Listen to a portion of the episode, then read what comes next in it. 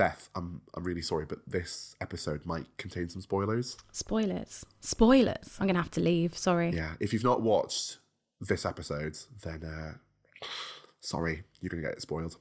I've got like a really throaty throat going on. Hello. Welcome to the Who Watch podcast. We're watching. No need to shout.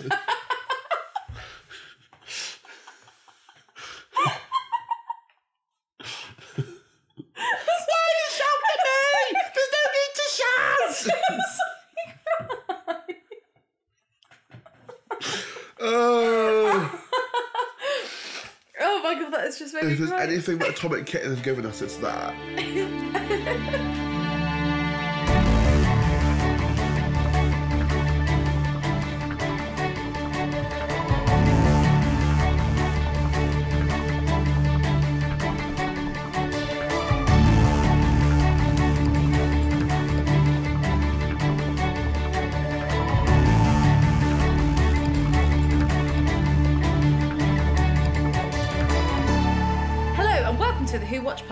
we're watching every episode of Doctor Who from 1963 to present day. She's Beth, I'm David, we're two very big Doctor Who fans, and we're continuing our Who Watch journey this week with The Edge of Destruction, the third ever Doctor Who story. Before we begin, please do remember to follow us on the socials. You can find us at Who Watch Podcast, and you can email us with your thoughts at The Who Watch Podcast at gmail.com. And we've had some very lovely emails and reviews and messages, and oh my goodness, you guys are so nice. Thank you for being so, so kind to us. We really appreciate it. So I'd like to read a small excerpt from an email from Henry. Hi, Henry, hi. Hi, Henry. Hi. Um, hi, Annalise. Sorry.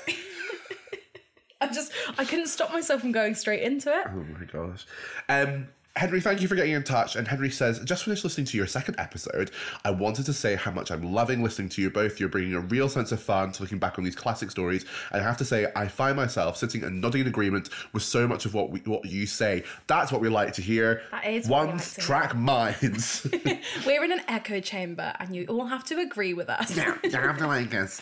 Um, so yeah, thank you very much for that, Henry. Thank you, Henry. And I also, can I read a little review as You well? absolutely may. Um, I don't actually know the person, but their at is like Jax underscore LJ. Hi, Jax underscore Hi, LJ. Jax underscore LJ. we sound like Rebecca Moore. we do. Uh, I'm going to read a little bit of this review because it's really lovely. I always get excited when a new Doctor Who podcast materialises, and I generally love them all, but the Who Watch has hit it out of the stratosphere with their triumphant first episode, expertly hosted with so many fun moments while also being insightful. It's a little bit longer than that, but I'm going to leave it there because Oh, that's just a really nice little bit of a review. Thank you, Jax underscore LJ. We really appreciate you. If you want to leave us a review and a rating, please do. We'd very much appreciate it. It helps bump us up the charts and gets people engaged and lets people know that we're here. So yeah, we very much appreciate that, and we can we will read out your messages if you send them to us. Yes, please email us. We we want more friends and more listeners to engage with us and tell us all their favourite bits of Classic Who. On that note, we'd also love to hear your thoughts on Edge of Destruction, whether you've watched it before or if it's your first time. Please do send those in as well. In this two part adventure, the Doctor, Susan, Ian, and Barbara find themselves rendered unconscious after an explosion inside the TARDIS. After coming round from the incident, the companions are suffering memory loss and confusion while the Doctor lies beside them injured. The TARDIS doors begin to open and shut whenever Ian gets near them, and Susan panics that there might be an alien on board, meddling with the ship. Susan faints upon touching the TARDIS controls and subsequently comes at Ian with a pair of scissors in a scene that feels like Doctor Who's answer to The Exorcist. The TARDIS team sway back and forth between paranoia and theories about what might have happened, while the TARDIS scanner flicks between some stunning celestial scenes. The Doctor, on an absolute mad one, starts to accuse his friends, suggesting they're at fault for the mind boggling situation, but Barbara is having absolutely none of it. After giving his pals a cheeky nightcap, they all head off to try and chill the hell out until the cliffhanger reveals a pair of hands around the Doctor's neck, belonging to Ian. Choke me, Daddy. Uh, uh, it was going to come out at some point. Um, this escalates the tension, and the Doctor wants to throw Ian and Barbara out of the TARDIS until the fault locator goes mental and he realizes he's wrong about them and that the TARDIS is about to self destruct. Never fear, brilliant Barbara is here to sort shit out. She comes to the conclusion that the TARDIS is warning them that something is seriously wrong. The Doctor listens and realizes that they're heading back in time to the beginning of the solar system, which normally would be a very sleigh journey, but it's a bit dangerous. Plot twist the Doctor discovers that the fast return switch is broken and is stuck, taking them back in time. In an attempt to get Ian and Babs back to Earth, they've just gone a tiny bit further back than 1963. Very silly doctor. He fixes the switch and apologises to Barbara for underestimating her. Oh, character development. And after a tumultuous day, the four land on a snowy landscape and begin a snowball fight, and we end on a giant footprint as our cliffhanger. Ooh. Can I say that foot wasn't that big? No, I was like, that's that's like, Grandfather, that's, it's a giant footprint. No, it's a, not. A, a large, you know, fox at best. I think we need to talk about how short this this story is. Yeah, it was actually quite. I'm not going to lie, a, a relief for me in some ways. I like, you know, we touched on it last week. I like when Doctor Who has lore and explorer stuff that is interesting, but there are points where I go, okay, that's enough. I understand that. I don't need the entire thing explaining to me. And what I liked about this in some ways was that it was very short and to the point, and this is what is happening. The thing that I kept doing was because it was only two parts, I kept putting off watching it the whole week because I was like, oh, it's only, it's only two parts, like, you know. ugh." And then I got to it and I was like, oh God, it's the day of the podcast. Um, but no, it's really well paced. And it's one of those stories that I actually think is like classic Who's answer to Midnight, which is a series Yeah. four David Tennant episode um, where it's all self contained, they're all in one place. Um, you have a similar sort of paranoia and um, people not really sort of panicking about what's going on. And I think that that it being that short serves it really well. Yeah. Um, I think we also need to talk about how dramatic it is whenever they when when the explosion happens. Yeah. When they faint, every there's a part where Ian like dramatically faints to the floor, but like almost in slow motion. He's like, whoa. it quite literally is so fun. It's very camp, um, I think. And there are parts, the, the part with Susan and the scissors, Right. absolutely floored Can me. we just talk about Carole Ann Ford in this episode? Yeah, she's who- insane. It's like she's taken several drugs, combination. I don't know what combination of drugs because I've never done them. but it's like she's taking several combinations of drugs and has like come out a completely different person. You know when people go and do like um, spiritual retreats in Sweden, they take mushrooms and then come back a completely new person. Yeah. Like very like it's very that. Yeah, yeah, she's yeah. like she's like you mentioned it, She's been enlightened. She's been enlightened. it's like um, you mentioned the pilot version of this, not this uh, epi- of this, epi- but an unearthly child. Um, don't know if you can watch that either. Um, but in that you mentioned Susan is very like weird. Yeah, she gets to really, sci-fi. really like delve into that in this story. And like she re- like I know we had this in the little bit at the beginning. We mentioned The Exorcist, but I watched that movie for the first time recently, and she is giving the like the little like the young teenage girl from The Exorcist Yeah. in energy. Like that's exactly how she performs it. It's so it out. it's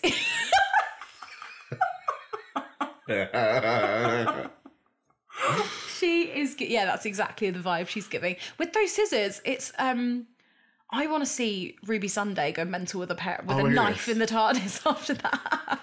So susan goes like a little bit batshit. She um sort of gets very confused doesn't really know where she is and she comes at ian with a pair of Caes- caesars. Caesars, she comes at Julius, ian. and Romulus, and a, and a salad dressing. she comes at, she comes at ian with the chicken caesar salad. I made it in the food machine. Would you like to have it?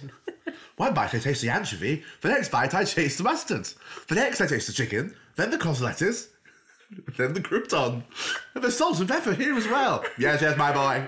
She's just flinging a Caesar salad across the. Whew. Um, she comes at Ian with a pair of scissors, and in the performance of a lifetime, Oh my gosh. just goes absolutely mental. And it's incredible to watch. She starts stabbing at the air. She starts stabbing the chair. I think she comes to fit Barbara later on. Oh yeah, the bit where, where Barbara is like making sure that she's all right, and she's just lying there on possibly the most uncomfortable looking beds that I've ever seen. Don't understand how these were qualified by the Time Lords to constitute as beds. um, but she's. Did you li- see what they were sleeping on in that like No. in that hut in Listen? no wonder the bed situation isn't great. The doctor's traumatized by his their childhood sleeping on hay bales, and now now has like these like sun lounger recliners that you would you know, wouldn't go and miss in Tenerife, but like so the doctor's so traumatized that he can't get a good bed or a good chair because he because it, it, it you know the. You know, you said to me the other day that you had to sleep in a cold room because of your childhood. yeah.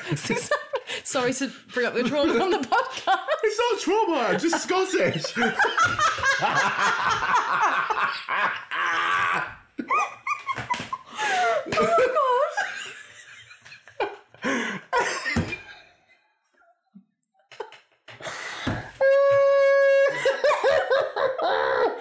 I think we're on the. I think we should. Um, oh, I think we need to move to comedy, David. dearie me.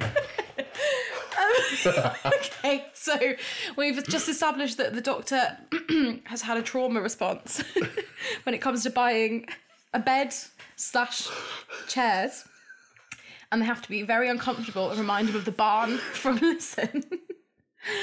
I'm crying. I can't even speak because that's just made me cry. But no, I was going to say the bit where Susan is on the uncomfortable bed and being looked after by Barbara and is just staring at her like you know when cats stare at you when they're like about to fight you. Right, and also the the weird like cloak thing she ends up wearing. Oh, that's she, a she- her like neck looks so long that it's almost creepy. Oh yeah, it's like kind of like elongated, bizarre, Yeah. long, long necks. The last time I saw the Creditines, they had long necks. Uh, Susan Susan's back as a grenadine confirmed. That's a big finish. That's the thing what I was going to say was, um, my favorite one of my favorite bits in this entire episode is when Susan has the scissors and is staring at Barbara like she's a, s- like a cat that's about to fight her, Mm. and Barbara's like, "Are you okay? What's wrong?" I'm fine. Right. Lying there, and then she turns. Barbara turns around and then goes. Susan, why don't you give me the scissors? And I was like, oh, this is scary. I don't like this. She's about to stab them all. So I have one thing to say about Susan, and then I want to quickly talk about the scary factor. So the thing on. I was going to say about Susan is that there's a little bit where um, she faints or something, and Ian. No, no, no. Yes, she touches the TARDIS controls, and she flies back because the TARDIS controls have made her faint. And Ian picks her up Oh my and flings her over, Over his, his shoulder. shoulder. And then I thought Susan is on someone's back again. For a third story in a row, Uh, Susan is on somebody's back. Not God. of her own accord this time, but she's No. still on Ian's back. Also, I understand that, like, what, you know, we do irrational things when we have experienced, uh, you know, fainting, collapse, comas. But Ian picking up Susan and putting over his shoulder is possibly one of the most bizarre things I think I've seen. It was 1964. I understand it's 1964, but it's also like, what the hell are you doing? But like, have you not seen 2001's Shrek? Where, where Shrek puts Fiona Are you over asking his. me to compare Mike Myers and Cameron Diaz's iconic Well- Shrek with this piece of art? Yeah, yeah, you know, like it's, it's normal for big a big bloke to put a woman over his shoulder. Is it? no, Are I'm you just, hearing the words no, that you're saying I'm just, um, I'm just trying to bring Shrek into the conversation. Oh yeah, sorry. I've regularly put women over my shoulder. Yeah, I don't think that's ever happened to me, or has it? I don't think so. Well, we've got five minutes.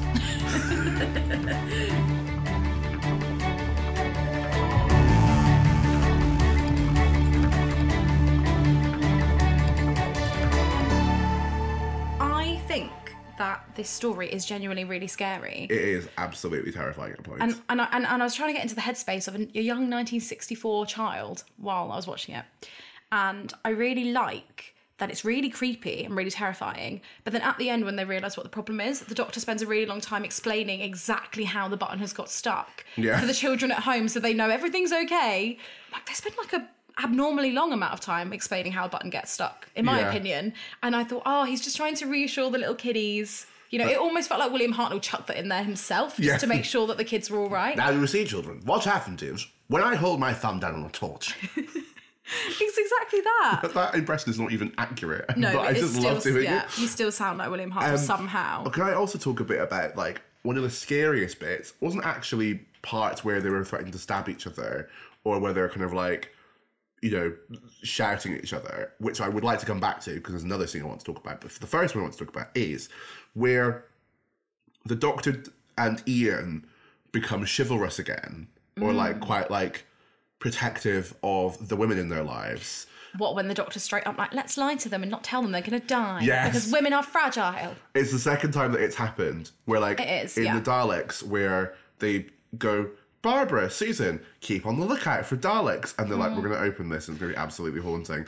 And then, like, this episode, they go, Barbara, Susan, I want you to go and stand at the doors and see what you can see outside. And then Ian and the doctor go, right, well, um, we've got five minutes before the TARDIS explodes. And um, Uh, we just don't want to tell them that they're going to die. Yeah. So um, let's just like you know make the most of it.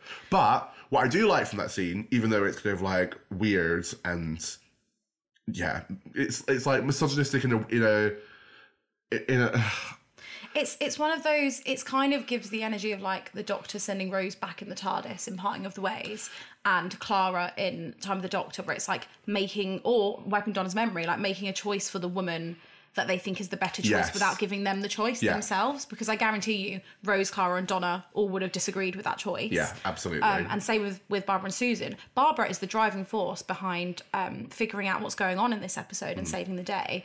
And she, I guarantee you that she would have far rather have known what was going on. yes, than just being like, you stand over there and look outside. So it's not just a 1964 thing; it's just a Doctor thing It's as Doctor well. thing.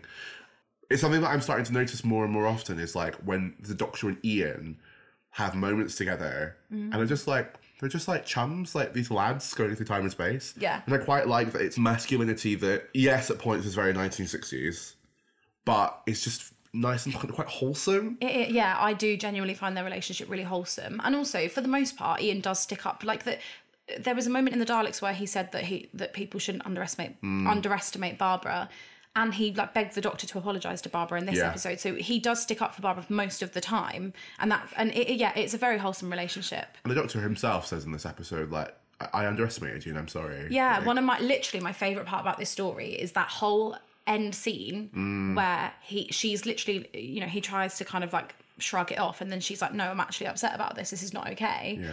um, about how he was treating her and then he goes to apologize and they have this whole little conversation and it's so cute to see that she's like why do you care about me and you sort of we're beginning to see that they have become like a little family and they do care about each other and that's really nice because Doctor Who is about in my opinion, a lot of the time, chosen family. And I guess being kidnapped isn't a choice. But um, the fact that they've become so close is really lovely. And you can see their friendship really blossoming. So one of the things I found really interesting about this story is that Doctor Who was originally commissioned for 13 episodes.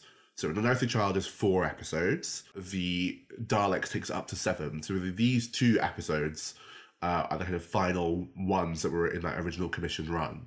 And they had gone way over budget for the Daleks and An Unearthly Child. And David Whitaker, who wrote this story, basically was told either he wrote this script or there was no script and they would go off air for two weeks. And he wrote this in two days. And for something that is written in two days, this is uh, it, like it's great for something that is written in two days. Um, there are so many, yeah, there's so many elements that I just really love to this. The horror element is really great to it, um, and like you said, I hadn't thought about that, but it does have that connection to Midnight, um, which we'll come to in about ten thousand years. Um, and that kind of claustrophobic feeling throughout it is really Yeah. is really it makes me feel really uncomfortable watching it. I was like, mm. oh, and also this is the first story that is set just purely on board the TARDIS. Yeah. but it is a real kind of character study almost. Like if we didn't have this, where the kind of the four of them are kind of put in a room essentially and have to figure out it's like an escape room essentially. Mm. They're put in a room. They've got to work out what's going on, and if they don't get out, they're going to die. Yeah. And it brings them together in a way that I don't think had, they had had to be brought together before. Yes, they had to escape from the Daleks and you know get out of the Cave of Skulls, etc. Mm. But this is a whole new ball game where they don't have to they, they can't just rely on, on brawn essentially you know they have to kind of think a little bit mm-hmm. outside It of the is. box It's all outside of the box. outside of the box yeah, it is all. It's so nice to see them brought together in a, in in this way to only interact with each other because everybody obviously has time with each other, and after I guess like the seven part story that we, there was where there's quite a lot of characters. Yeah. This is a nice sort of. You know, we go straight into an episode where it's just the four of them, and we get to see how their relationship has developed. Um, claustrophobic is such a good word, even though they go into like multiple rooms in the TARDIS, don't they? It's not just the console. yeah so there's the food machine room there's Yeah. like the kind of sick bay where susan's recovering there's like a couple of different spaces but Mm-hmm. it is really just like it's like the size of a flat really it's like it's Mm-hmm. not that big and when you're under a lot of pressure and you can't go anywhere then it kind of yeah it really forces them to work together and the scene that was the scene that i think i potentially like the most is when the doctor threatens to kick them out of the tardis Yeah. Because That is very midnight. That's the bit that made me go, that's like midnight. they're just all like yelling at each other, and the doctor's like, "You have done something. What have you done to the ship? Like, you want to steal the ship away from me?" And it's so paranoid and yeah, claustrophobic. Yeah, it is. It's so um, it, yeah, it makes you get a little bit panicky inside, and you're like, how are they going to get out of this? Because there's they're, they're not really anywhere. They're at the TARDIS, and like that's the one place of safety that Yeah. they should have. So something I found interesting in terms of the lore in this story is that it doesn't seem that the Doctor has two hearts yet, which is a massive part of Doctor Who and is mentioned constantly in New Who, and um, I guess I just hadn't really thought I hadn't really thought about it that much before, but apparently the first mention of the Doctor having two hearts was established in Spearhead from Space. So that's a really long time away, Yeah. right? And I guess that it, it you kind of forget that there are so many Doctor Who things that haven't actually been introduced at this point in the show. You know, I think the first mention of Gallifrey and the Time Lords comes a lot later and things like that. Um, and Yeah, seven years, like no, six years away from men- actually mentioning that he's got two hearts. Yeah, yeah. I mean, that's crazy, isn't it? Like Doctor Who for a whole six years, like we didn't even. And obviously, Barbara says his heart is working properly, so she doesn't hear two hearts. So it's really, it's just, a, it was a really interesting thing to watch from the New Who perspective. Maybe it's just that thing that she doesn't check. Yeah, maybe she just didn't. Re- yeah, a very- that's very- my my head canon is that Barbara doesn't know how to to check for heartbeat. Heart rates. Silly, she's a silly woman. She's a silly woman who can only use ointments and bandages. oh yes, that's one. That's another thing that I found really not weird, but like I just kind of had a huh kind of moment to it when um the doctor like uh, yeah when he, when the explosion happens at the start of the episode he like falls over and cuts his head and Barbara goes Susan get me some ointment like what kind of ointment Literally, what you, like what are you talking about? generic What- what's an cut ointment? What's it? What's that ointment? That um cream called that you put on a cut? Germolene. Germolene get, Ger- get me the Germolene. ask the food machine to make Germolene ask the food machine to make Um, Bonjela am I right You're right. Yummy Bonjela. I'm going to move on from that swiftly. Uh, another bit of a, bit, a few things of lore that I noticed. A few things of lore that makes sense. Um, we get the the TARDIS memory banks get a mention, which Yes. is really interesting, and then we're introduced to the fault locator, Mm-hmm. which are two cool TARDIS things that I I'm pretty sure I only first mentioned in this story. I really like that because there's time in which to explore all of these little bits of the TARDIS because you're writing like multiple episodes for one story. Mm-hmm. I kind of miss that in New Doctor Who. Like there's like it's it, it's exciting when we get to look inside the TARDIS. Like Journey to the Center of the TARDIS. Uh, we'll come to that episode at some point. Hmm. Uh, but I remember before watching it, I was so excited because I just thought, oh, guys, we're going to get to go inside the TARDIS and see all these rooms that we've never seen. And I just, I miss that the only kind of mention of things that are that we get in New Who that's related to the console or related to the actual TARDIS is like the cloister bells ringing, we're in danger. um, sorry, David, don't you remember the custard cream dispenser Oh yes, that was used one sorry, time? the custard cream dispenser that should have been used in every other episode of Doctor Who, but it wasn't. Um, or the wardrobe that gets like one shot in that one episode. Yeah, and Jodie did have a pretty cool thing that was like a scanner, but that it was like made of Oh water yes, vapor. maple water vapor. Like the- I like the water vapor one, but like there's never oh Yaz, pass me the water vapor. Like you know, Yeah, yeah. put some water in the water vapor machine, or oh the, the spinning crystal TARDIS that's on board the the actual TARDIS needs polishing, or oh Mm. I'm the, sure there are more mentions of bits of the TARDIS. I can't really remember to be honest, but I think that like you're right that it's interesting to like you want to know how bits of the TARDIS work. So it's like, oh yes, of course there is a, a thing called the fault locator. Yes. You know? Or of course there is a TARDIS memory bank, and then obviously later on in New Who and stuff we find out that there's like the heart of the TARDIS and things like that. Mm. It makes it like, yeah, they're they're piloting an actual ship. It's not just magic. They have Yeah. like buttons to use, and also there's a lot of talk in the tar- uh, in this episode about the TARDIS being sentient and being able to think. Yeah. And I thought that was so interesting because I I hadn't really realized I have watched this story before. I couldn't really remember it. I hadn't really realized how far back that sort of goes about the TARDIS. The Doctor was like, "Oh well, no, it can't think," and then he's sort of like, "Oh well, maybe it thinks like a machine would think," and then you're sort of like, "Oh, this is the first time that they they're getting to the the core of the TARDIS Yeah. as a as a machine." Um, and then obviously New Who it literally gets like turned into a whole woman. But um, you know, we, we know we know that the TARDIS is sentient as as new Doctor Who fans. But I think it's interesting to hear them talking about that in this story. I mean, it goes back to the Earthly Child when like Mm. Bar- when Ian and Barbara touch the box. It's like it's Mm-hmm. alive. Yeah, yeah, and it's humming. Yeah, you're so right. It's it, I like the kind of little droplets of information we're getting that the TARDIS is actually like a, a thing that's alive and it's a thing that is yeah. Yeah, I like that a lot, and it's not really it's not obvious. It's not like the jokes about the Doctor stroking the TARDIS and New Who and talking to it and stuff, but it is like oh, like it's a, it's not just your normal. I was gonna say your normal average spaceship. Normal time machine. Uh, it's not. It's not like yeah. Your Argos It's- catalogue time it's, machine. It's, it's sentient and it can and warn you of significant danger, like it does in this story. And I love that. I love that they established that so early on.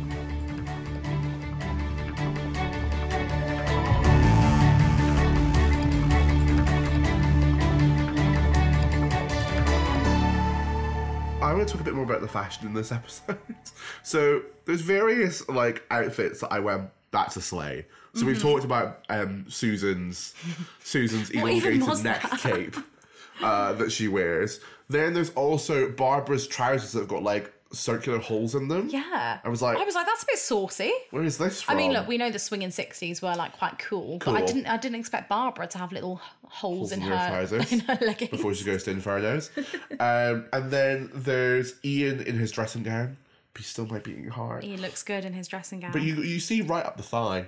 Do you? Yeah, when he falls to the ground, you're like, oh. I wasn't. Oh. I'm, mustn't have been paying enough attention. Wait, Ding dong. Ding dong, Ian Chesterton. Um, we've also not talked about it, but what kind of relationship do you think Barbara and Ian had before they got on board the TARDIS? Like, so I think that it. Sorry to interrupt. I was just going to say, to put it plainly, were were they shagging before they got on board the TARDIS?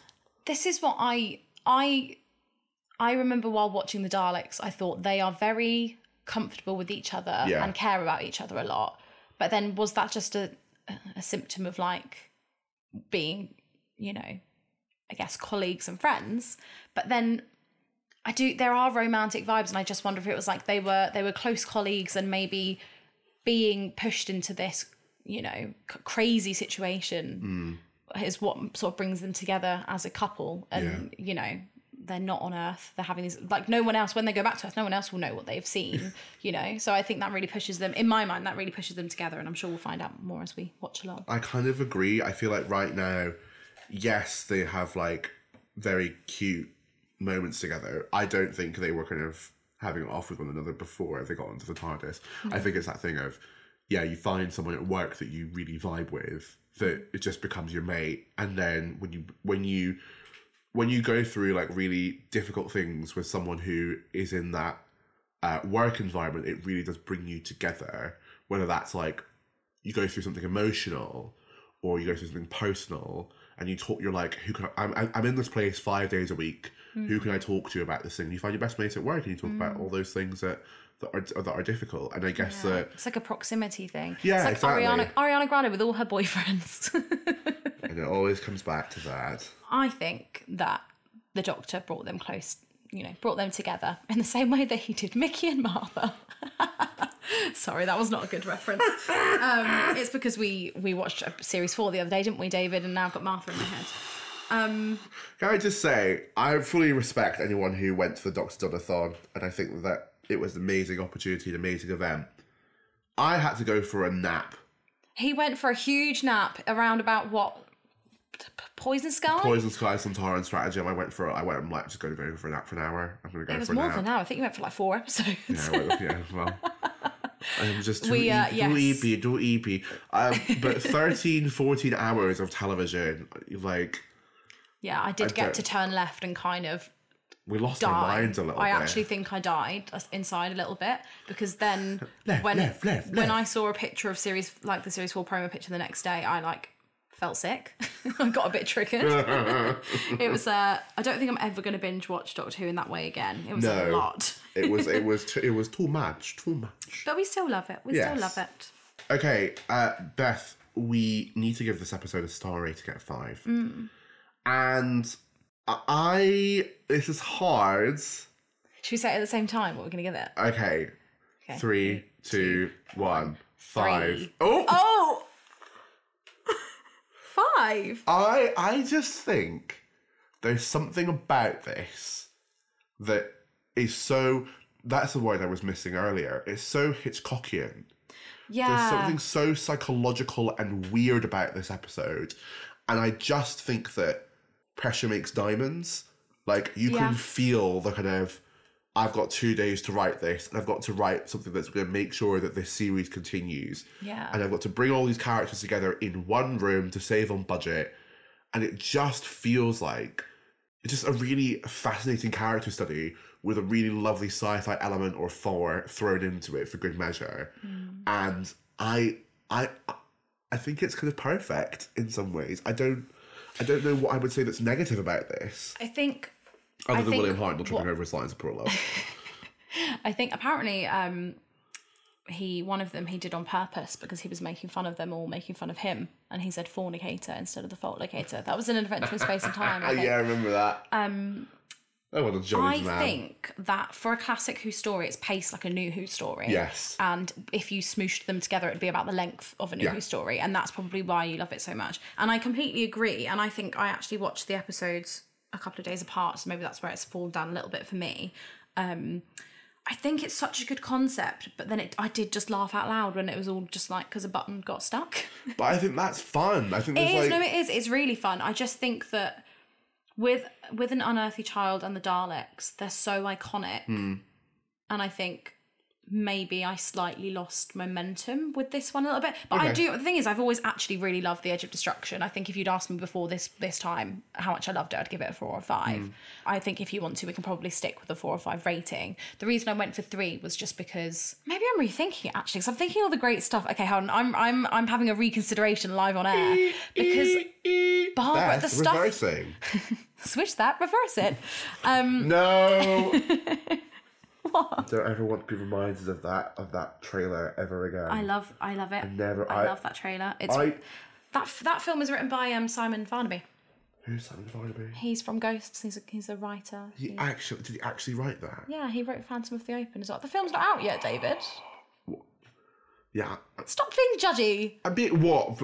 Don't be judgy. Don't don't. Have you seen Phantom of the Open? That is a masterpiece, and I will never hear. And also, Oh, no, Far- Fa- I know Simon Phantom of the- Farnaby wrote Paddington as well. Oh, I know. Like, film's going to be good. Well, a trailer is meant to entice you into want to watching a film. Do I want to go and watch Wonka while sober? No, I don't. would I want to watch it after having several gins? Probably would. We don't need gin. We need literally half a bubble tea to go off. Apparently. Oh my God, that's true. But well, I mean, Simon Farnaby follows me on Twitter, so maybe we shouldn't. it's possible. Simon, art is, could listen to art, art is art is subjective. Simon, art is subjective. No, I love him. He's, he's Paddington, my. He's actually actually one of my big writing idols. I'm obsessed with his writing. All right, stop, stop, stop, stop, stop coming on to Simon Farnaby. Cool. Um, I am actually going to keep all of that in. Listen, Si- Simon, Simon, Paddington, smash. Paddington 2, smash. Phantom of the Open, smash. Wonka, based on trailer, not for me. But it's for everyone else, and that's fine. I'm not going to judge anyone for going to see it. But do I want to be reminded of that trailer ever again? Not particularly. okay, well you're wrong. Should we uh, should we stick with a five star rating for Edge of Destruction? What we can do is on the poster, we could put two sets of stars and put Yeah. names underneath them. Okay, because I think that my previous rating would would have been a four or a five. I think I just reevaluated it differently this time, just because I found it more funny than dramatic in some places, and I, I think I remembered it to be more dramatic mm. than funny, um, because of the the way that Susan's so over dramatic and the way they fall to the floor when there's like an explosion and then the button thing. It was all a bit. I just was sat there. Um, kind of hysterical, finding it quite funny. Mm. So But I find it, I, I, I, I would say that there's another Doctor Who story that is resolved by a button, which is Journey to the Centre of the TARDIS, which we're just talking about. and I feel like that's a worse resolution than this. Yeah, but I wouldn't give. I would. I don't think I'd give Journey to the Centre of TARDIS even a three, David. So Wow. that, that's for later. that's a spoiler for Um, 15 years. Let me think. I th- I think. You stick with three. If you, if you, if you want to do three, then put it on the Yeah, poster. I think. Do you know what? I think we should stick with five stars because I think you're right. It is a very no, no, good we could, we could, let's put both on the poster. Okay, let's put both on the Put both poster. on the poster. You, I, I have five stars because I'm correct, and you have three because you hate Doctor Who. Um, Okay, well, I think that we should talk about one of our segments, which which has now aged very badly, is the background character of the week. Oh, this is. I feel so bad now because like we thought this was going to be a fun thing that every week would be reliable for humor, and uh, on this episode, um, let me count the number of characters on my hand who appear in this episode. We've got the Doctor, we've got Ian, we've got Barbara, we've got Susan. That's literally it. So there aren't any background characters to pick. However, there in the scene at the beginning when the doctor's laying on the floor. um, with a with a gash in his head. Um, there is a chair leg behind. Okay. There is a chair leg. I'm trying not to descend into hysteria again, David. There's a chair leg behind the TARDIS console that I mistook for a very big dog. I mistook this this chair leg for a large dog. And for I had to pause it because I was like, why is there a dog on the TARDIS? so that's my background character of the week. It's the chair leg. the tar- well, which is attached to a chair, I believe. Um, next Just a solitary chair leg. Grandfather, I found a chair leg outside in the junkyard. It was the chair leg all along. So my background character of the week, except it's an object and not a character, is um, the terrifying cathedral clock. and the reason is so in in this episode because they are constantly traveling back in time because the fast return switch has been pressed, which sends them to the start of the solar system. All of their watch faces melt and go go bizarre. And they find that really freaky and find it really weird. freaky. It is really weird. Can you imagine if every clock in your house suddenly went wibbly? Imagine if every clock just like stopped and just went at the same time, like your phone, your like everything. Yeah. That would be really and just scary. went bizarre. So um, Barbara sees this while she's like in the middle of shouting and finds it the freakiest thing that has ever happened. And I just thought that is quite camp. A terrifying clock face. It is. It is. There's not much else to pick from other, than, other than like the scissors. Um, oh my goodness, the scissors could be a best background character of the week. they did have a very good performance. I would give that performance a five star from the scissors. They're really long scissors. and the BAFTA goes to scissors. scissors, surgical scissors. Rather than scissors, SZA the singer. SZA the singer. who I always called Shah. I didn't know that it was Scissor. I just you thought it was. this? So I have to remind myself that it's not just Shah. Yeah. okay. Let's do our quote of the week. And Beth, do you want to go first with your quote? Yeah. I have two, Oh, but I hello. might just pick the one. Okay. There's a bit where the doctor's like, we should just go outside. And then Susan goes, it may be too hot to exist. And I just found it funny because for some reason in my head she was talking about a person for a second and it just made me laugh. There's not actually that many like funny quotes to pick from from No, this very it's quite short story. It is and it's very dramatic and like we say before, very fast paced. There's not a hmm. lot of like fluffy, you know, Yeah. padding. So um mine is it may be too hot to exist. Right, mine is. Um, it's not an innuendo, but it is quite iconic, and I feel like I want to deliver this from a distance. So, if you excuse me, stand up. Um just to let you all know he's just gotten up and walked halfway I'm across my stand lounge. and deliver it from here.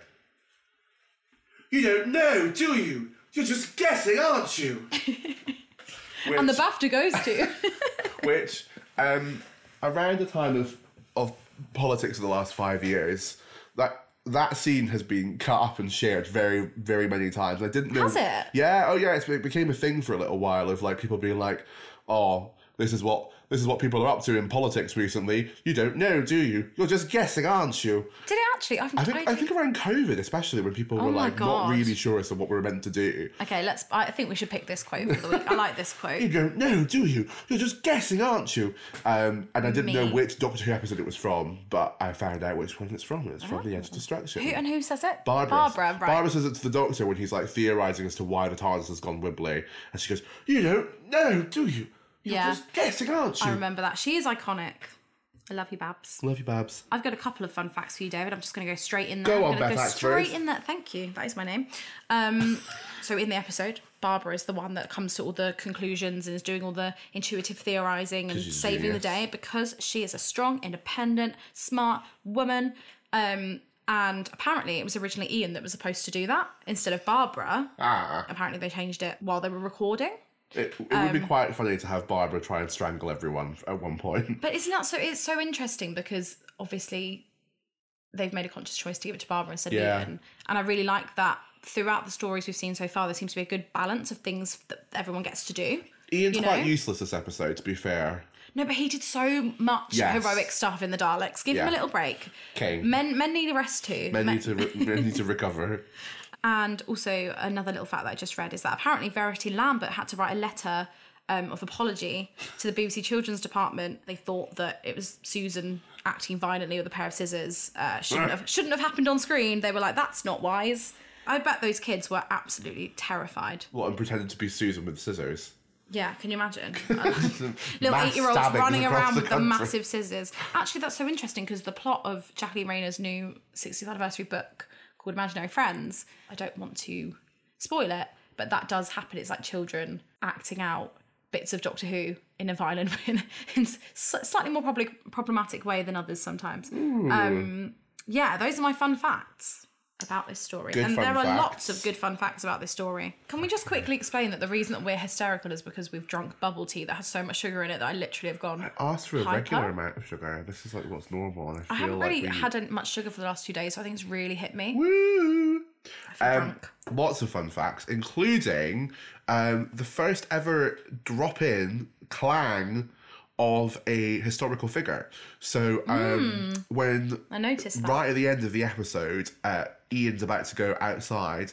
Oh, another chic clothing moment in his Mm-hmm. massive piss off coat, which is like, it's big enough for two people, Doctor. He looks good in that. And the Doctor says, Yeah, yes, yes, well, I got that from Gilbert and Sullivan. Who are Gilbert and Sullivan? Uh, Mm. they were musicians. Oh, yeah, I did know that. So Gilbert and Sullivan were uh, very, very successful opera and musician writers, including HMS Pinafore, uh, The Pirates of Penzance, The Mikado was written by Gilbert and Ah, Sullivan. I remember doing Yeoman that. of the Guard. We've already got the Doctor like dropping it, name dropping Yeah. already. I Clang, love that. Went to meet my lads, Gilbert and Sullivan.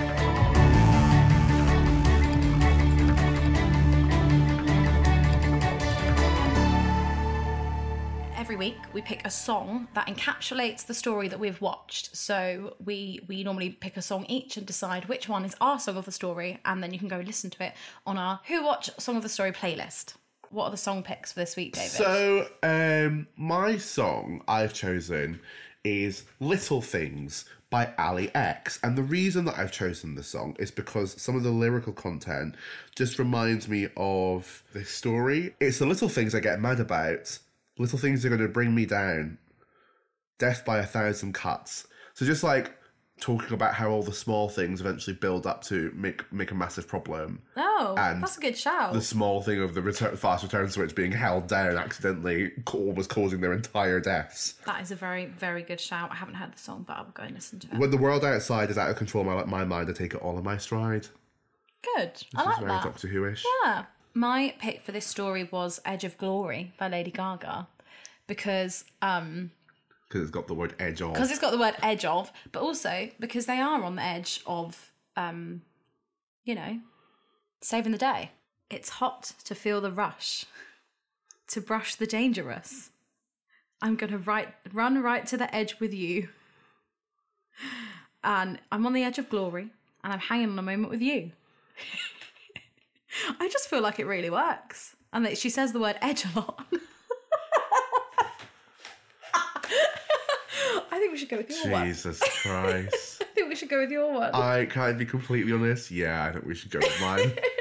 It was um I just don't think it's a bad choice. No, absolutely not. If we were talking about a different story. Um, Sorry, it's not a bad choice. No, it's Edge of. Glory for the Edge of Destruction is not a bad choice. They're like, mm, I'm sorry.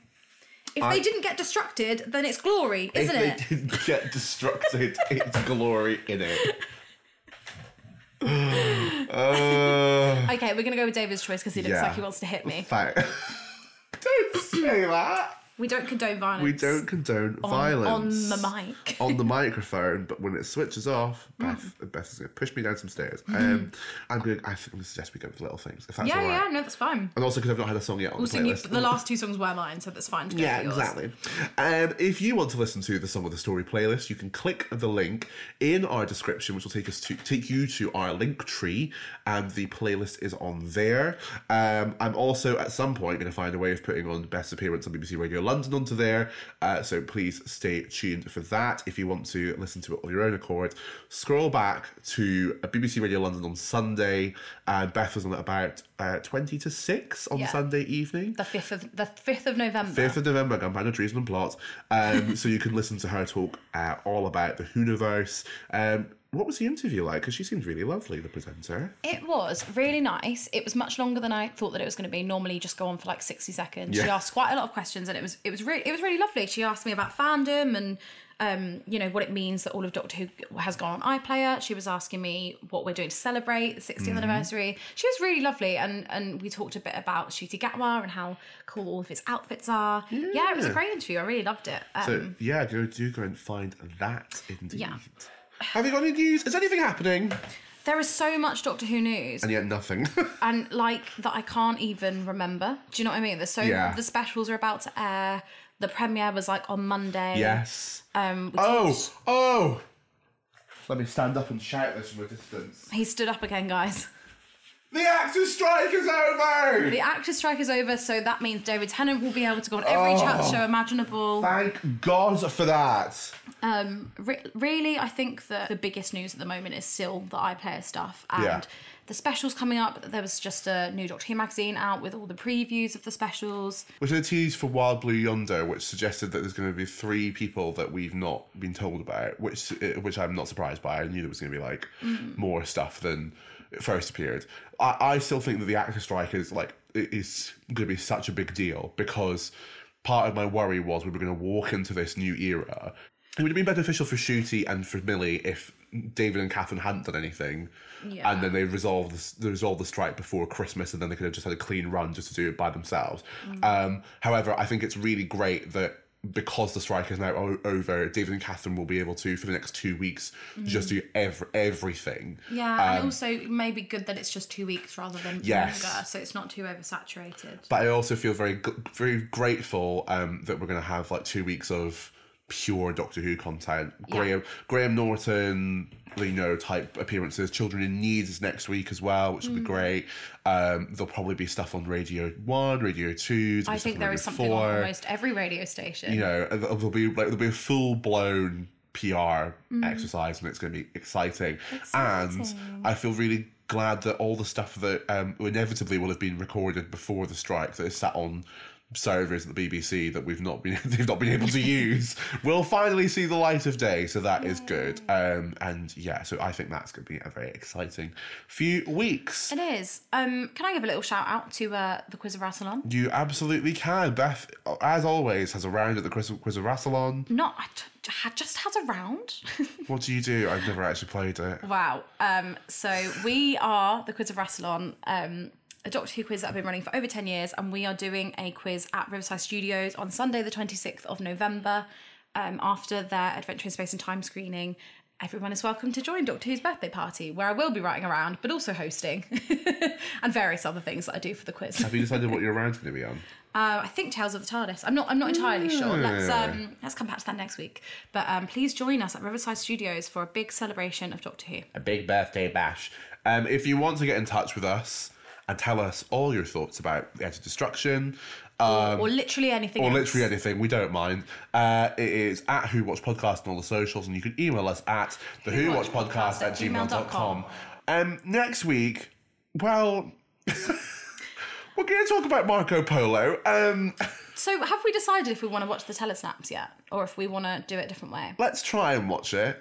Okay, we're going to try and watch the telesnaps, and you can find out whether we've decided yes or no to that We'll in the back. next episode. So this is actually, for for people who don't know, this will be the first episode that is missing, missing, missing. And it's all missing. It's not even just partly missing. Every episode is missing. We'll give you more context next week as to why it's missing, but just know that if you're trying to find it on iPlayer or on BritBox, you're unlikely to find anything other than potentially the telesnaps. Yes, the chances are almost definitely zero. Yeah. so, um, unless you're a private collector and you're about to hand it back over to the BBC, in which case we salute you. Yeah, that was the thing that came out in the Guardian today, wasn't it? Mm. Can we give? Should we give a shout out to Reece and Haydn for our Yes. for our stuff? Do you want to do that? As always, we'd love to say thank you to the gorgeous and talented Reece Connolly for their amazing artwork. Um, they've just done an amazing job on all our little bits and pieces. Uh, Gallifrey Cabaret, um, I think, is sold out. but I think there might be some tickets on the door. there might be. We've got to say thank you to Haydn for our Oh. beautiful music. Thank you, Haydn. We're Thank so you, appreciative. Haydn. Um, and it is very stunning, so go and uh, employ him for some musical requirements. Otherwise, we're going to go have a lie down in a darkened room because I think we're a bit too hysterical and having too much sugar. And we will see you all next week. See you next week. Bye. Bye. Bye, Martha. Bye. Bye, Martha. Bye.